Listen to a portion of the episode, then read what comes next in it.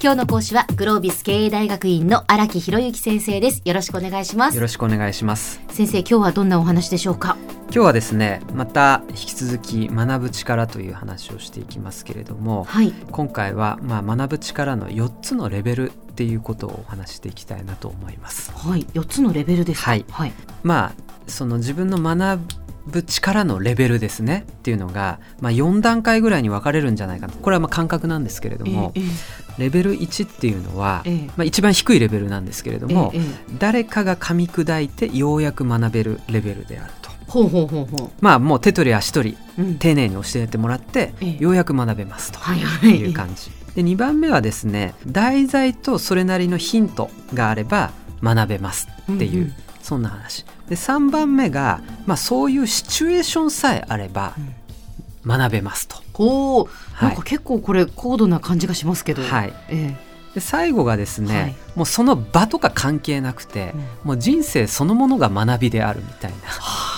そこまでの域に達している人みたいな。そういう方もやっぱりいらっしゃいますね。やっぱりいらっしゃいますよね。はい。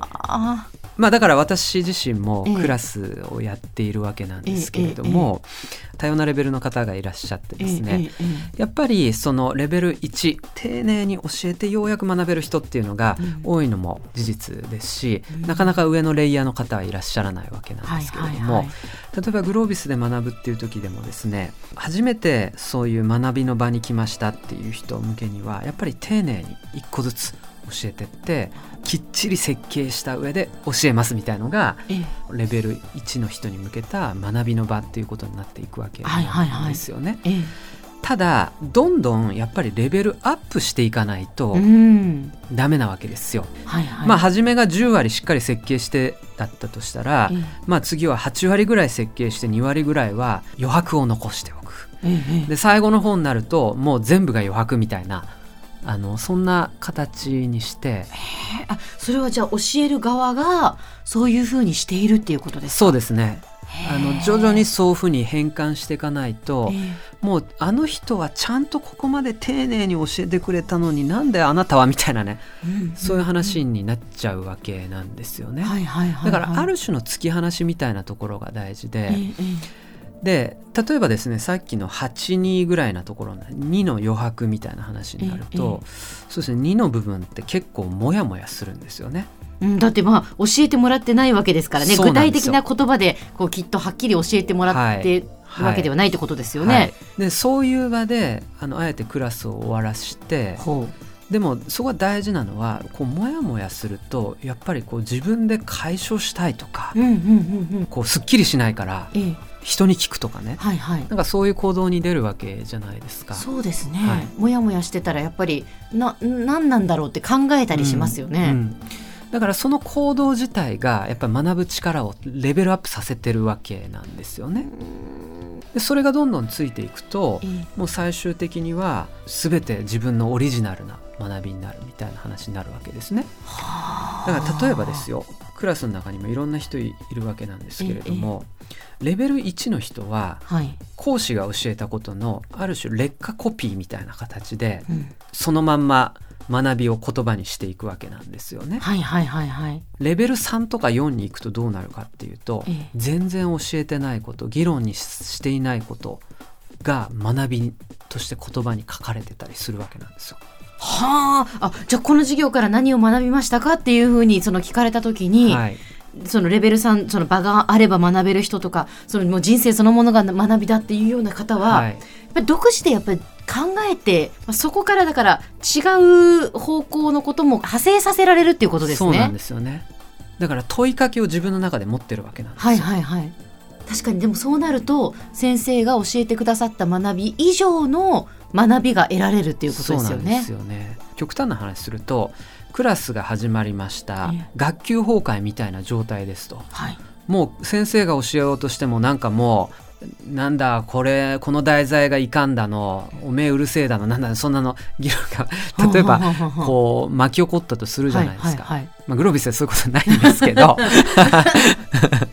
ないんですけど、うん、仮にそうなったとしましょう、はい、レベル1の人もう不満しか残んないですよね。うん。もう今日の授業何だったんだっていう。そうそうそうそう、えー、ただレベル3とか4の人っていうのは、うん。うん、要するにそっから学びを見出すっていうね。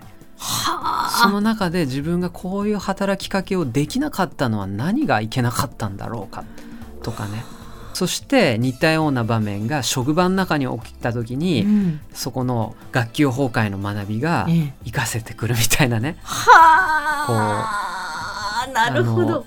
そんな応用をこうどんどんしていくっていうことなんですよね。これはですね日常的にも新人の時すごい恵まれた上司に会いましたみたいな、でその人いろんな指導してくれますみたいな、はい、そうするとレベル1の人っていうのはすごく快適なんですよ、ただ教えたこと以上のことが学べなくなっちゃうみたいな、えー、いうそこでとどまっちゃうみたいな場合とかもあったりするんですよ、ね、はいはい、丁寧すぎる上司みたいな。でかえってなんかひどい上司に会っちゃいましたみたいな。でそういう人の方がもうモヤモヤモヤモヤばっかしてるから自分の中でこう学びをつかみ取るみたいなトレーニングが暗黙のうちにされてるみたいな。じゃあやっぱりその、まあ、自分でその考える力をつけさせたいとかそういうそのレベルに達する人になるためにはっていうか周りの環境もすごく大事ですね。環境すごい大事です。意外とこうそうやってこう何でも手取り足取り教えてくれる人が周りにいすぎると、はい、もしかしたら自分で伸びる機会を失うかもしれませんね、はい、だからやっぱり部下のことを気にしすぎると、えーえー、あれもやってあげようこれもやってあげよう、うん、で部下がモヤモヤしてると自分もなんか嫌な空気になっちゃうから、えー、ちょっと助けてあげようみたいな、はい、でもモヤモヤっていうのは結構大事な瞬間だったりするんですよ、だから2割ぐらいの余白とか、はあ、次は4割ぐらいのみたいなのは。まあ、今クラスの文脈で言いましたけれども職場の文脈でも一緒ですよね、はたまた子育ての文脈とかね、うんうん、そういうところでも一緒かもしれない。そうですね、うん、では先生今日のまとめをお願いします。はい。今日はですね学びの4つのレベルっていうお話をさせていただきました。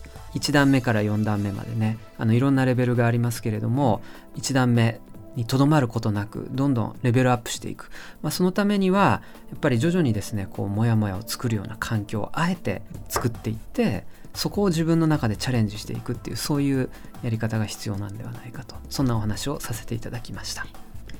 今日の講師はグロービス経営大学院の荒木博之先生でした。どうもありがとうございました。ありがとうございました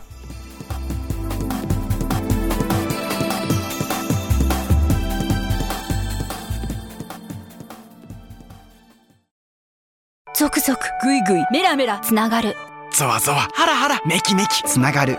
ズキズキ。モワモワ。ホカホカつながる。キリキリ。ザワザワ。キュンキュン。ガンガン。ワクワク。ウズウズドキドキ。ルンルン。バクバク。九州人のいろんな気持ちつなげます。九州から輝こう。キラキラつながる。 QTnet